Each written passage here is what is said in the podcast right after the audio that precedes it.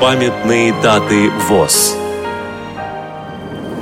95 лет назад, в апреле 1924 года, появилось издание «Жизнь слепых».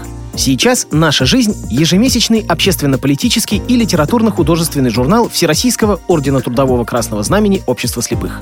1 апреля. 15 лет со дня создания Центра культурно-спортивной реабилитации в Санкт-Петербурге. 7 апреля. 130 лет со дня рождения Ивана Афанасьевича Соколянского, основателя советской тифло-сурдопедагогики, кандидата педагогических наук, профессора, лауреата Государственной премии СССР. Программа подготовлена при содействии Российской государственной библиотеки для слепых –